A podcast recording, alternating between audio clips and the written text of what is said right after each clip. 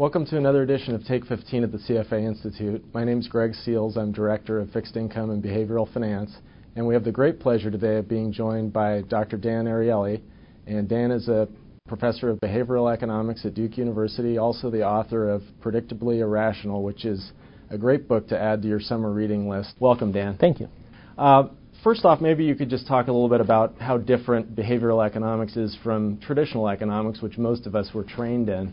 Yeah, so so I think the the difference is basically about what what, what do you start? What's the starting point? And kind of classical economics starts with some assumption about human behavior, basically about microeconomics assumption. It builds from there. And behavioral economics just tries to start from a, a cleaner slate with, with less assumptions and just say, let's just put people in a situation and observe what what they do. And it turns out when we just do that, we often find that people don't behave like they should behave if they are if they're rational. And and then the next step is what are the implications of that?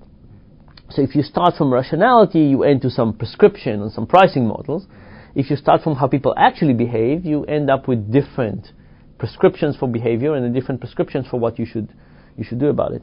And um, behavioral economics, uh, I think, got kind of a huge boost from the financial market in, in 2008. So you know, up to up to 2008, we would do lots of small experiments, and people in the financial markets would say, oh, these are cute experiments, they're lovely, I'll tell my wife about it, but clearly none of this would work out if these were professionals playing for lots of money in the competitive environment of the market. So individuals might do it, but not yeah, yeah, individual regular people, but not. Right. And then they would do on top of that. There's there's there's uh, other people in the market you're competing against. Uh, there's leveraging. There's there's other forces that could actually put uh, structure in the market, even if there are some people who are irrational. Um, and, and the truth is that there was nothing to say about that argument. It was an argument about belief and possibility, but it wasn't necessarily about reality, and you can't really test it because you can't create two versions of the stock market, mm-hmm. uh, one with everybody rational and some irrational people. I mean, there's just no way to do that. Um, so, so behavioral economics basically remained without an answer, and the 2008 kind of and since then uh, problems, and it's not just the, the, the, shock to the financial market, it's also the fluctuation, where you really have to explain how the US economy can one day lose or gain 10% of its, its value, which is kind of an incredible challenge. Um, and that kind of gave a huge boost to the field, not so much for the people in Chicago, right, the kind of the Chicago uh, School of Economics and, and, and, Finance, but I think to the people on the street and the people in, who are practitioners, it says maybe maybe now we should really kind of look at this uh, a bit more a bit more carefully. And what's also interesting for me is that when I've been asking my friends in finance how they evaluate companies, uh, it used to be that the answer was that they were actually looking at the balance sheets. Mm-hmm. It was actually that they were looking at the value of the company, they were looking at what dividend they were doing. There was some kind of evaluation model. And after a while, they said these evaluation models don't predict anything. So what we're going to do is we're just going to assume that the value of the company is whatever its value is in the stock market. But that's a huge step forward. It Prices are right all the time. That's right. Yeah. That's right. And and I think that was a dangerous, a really dangerous transition in terms of valuation. Right. Sure. Well, that's a great uh, that's a great introduction to the field, and it certainly has uh, been getting a lot of uh, uh, uh gathering a lot of interest lately. Um, what about economic research going forward? So you talked a little bit about the, you know, the different models, but we've been through 50 or 60 years of this sort of rational financial economic yeah. um, thought dominating the scene. Um, but is behavioral finance or behavioral economics really a new field, or is it just a name that's been put on something that's been known for a long time? Yes. So, so I think many practitioners have kind of paid homage to traditional economic theory in terms of, you know, hiring people who come from economic, standard economic theory background and so on, but actually realizing that it's not exactly the right model and modifying in some, in some levels. And the reality is I love economics. I think it's a beautiful field, right? But, but here is kind of the, the way to think about it. As a descriptive discipline, economics is really quite nice. It describes X percent of the variance, which is just beautiful, mm-hmm. right? Economic describes some of the variance, sociology, psychology, all of them describe some of the variance in a non-overlapping situation. So the question is not so much is economic useful, the question is do we want to build models based just on economics? Right? So there's a difference between doing something that is prescriptive to descriptive. So saying, let me describe the world in economic terms, very useful. Saying, let me build a model that takes economic into account, assume that nothing else matter, and leverage on top of that. Right. Now we're talking dangerous. And he, an analogy that I like is driving.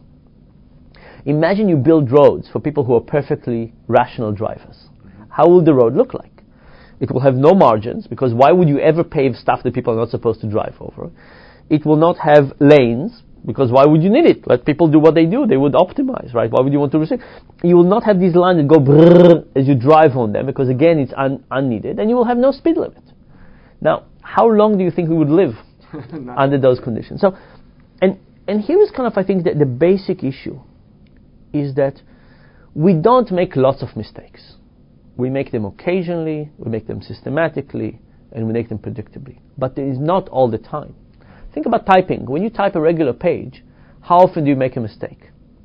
Ah, whatever. I mean, a few times, a few times, time. It's not all the time. But if this was life threatening, like in driving, it will be a disaster. You don't have to make mistakes all the time for it to be a disaster. Now, driving without any regulation is kind of like leveraging. Mm-hmm. It's saying, I'm going to build a system that assumes it's going to be 100% accuracy, and each mistake is going to be tremendously devastating. Right. There's no margin for error. There's no margin for error. And, and I think we just have to recognize that we are error prone. Everything we do, we make errors. Physicians make errors. Pilots make errors. I mean, we make errors all the time. It's just amazing to realize. When we drive, how often do you think you make errors while driving? I mean, I can embarrass you here publicly. Have you ever texted while driving? Um, no. Checked your phone? Emailed, yes. Email. Checked my phone, yes. Yeah, I mean, these, you know, when, when you check your phone while driving, you're taking tremendous risks. Now, the reason probably you're alive today is not because you're a great driver, it's because the roads allow you to make mistakes and not kill yourself. You must have found yourself at some point over the line, a different lane, some, something happened like this. But thankfully, nobody was next to you. And we have to create systems that account for that. Otherwise, every mistake is going to be devastating. That's a great explanation. Um, what about um, some applications from your research for investment analysts? Um, you know, you've talked about some of the the problems that we have societally or you know as a as a market. But Yeah. um, what can people do to maybe you know protect themselves against making these errors uh, or watch for these errors? Yeah, so, so, so you can describe it on, on, on many levels. Um, w- one way is, so I'll tell you what my strategy is in my own investment. I don't have that much money, but you know, when I, when I invest, uh, I try to be, not to be reactive. So imagine two strategies. One is you, you log into your portfolio, you see what you have, and then you make decisions. The other one is you read the news, you decide what to do, and then you look at what you have. Mm-hmm. Right? These are very different approaches because the first one means that you're going to look at what you have, emotions are going to strike. It- You're going to be either very unhappy with some things or very happy with some stuff. And if you think that emotions are short term, leading you to make some irrational mistakes, being afraid or being happy and so on, this is not the right strategy. So what I try to do all the time is not to be reactive, right? You actually, it's kind of interesting to say you don't want to look at the information to decide what to do because the specifics of the information are going to evoke emotion. What you want to do is to look at the information in a global way, figure out your strategy, and then just go to, to execute. So that's kind of in a, in a more investment uh, perspective. In a more kind of portfolio management uh, perspective, or, or kind of in a bi- bigger way, what, what we know from behavioral economics is that the details are really important. So you want to understand what is the chain of decisions and where are the weak points.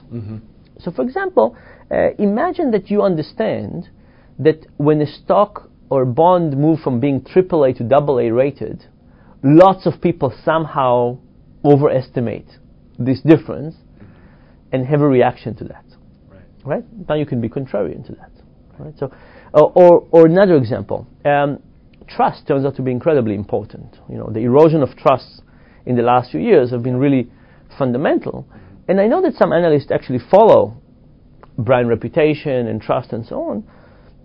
But I think it suggests that trust could be a bigger part of the model of what evaluation should should be about. So again, so you're saying, okay, there is there is these qualitative factors that you need to build into your assessment. That's right. Yeah. So, so if you say, what is the psychology that leads people mm-hmm. to overvalue, undervalue, to be frightened, to be overly excited, mm-hmm. and if you understand what the market follows in terms of kind of irrationalities, you can try and be contrarian to that. Now, it's very hard to be contrarian for the whole market, uh, but if you can look at the big players and look at some of the systematic mistakes that they might have, that's usually an easier approach. And it's also, I think, easier to look at those things in block trading. Mm-hmm. So block trading is like a really strange phenomenon. If you look at it from the outside world, for you it probably looks natural. But if you look at it from the outside world, it really looks amazing uh, what happened in block trading. But uh, all of a sudden, when you when you when you're trading directly, I mean not directly through an intermediary, you can have lots of other information if you understand the strategy that your opponent opponent, your you know counterpart, right. might actually have. Right. Great. Well, thanks so much, Dan, for your thoughts. My really pleasure. Appreciate it. And thank you for joining us for another edition of Take 15 of the CFA Institute. Copyright 2010 CFA Institute. No part may be reproduced, stored in a retrieval system, or transmitted in any form or by any means, electronic, mechanical, recording, or otherwise, without the express prior written permission of CFA Institute. This program is designed to give accurate and authoritative information in regard to the subject matter covered. It is distributed with the understanding that CFA Institute is not engaged in rendering legal, accounting, tax, investment, or other expert advice. If legal advice or other expert assistance is required, the services of a competent professional should be sought.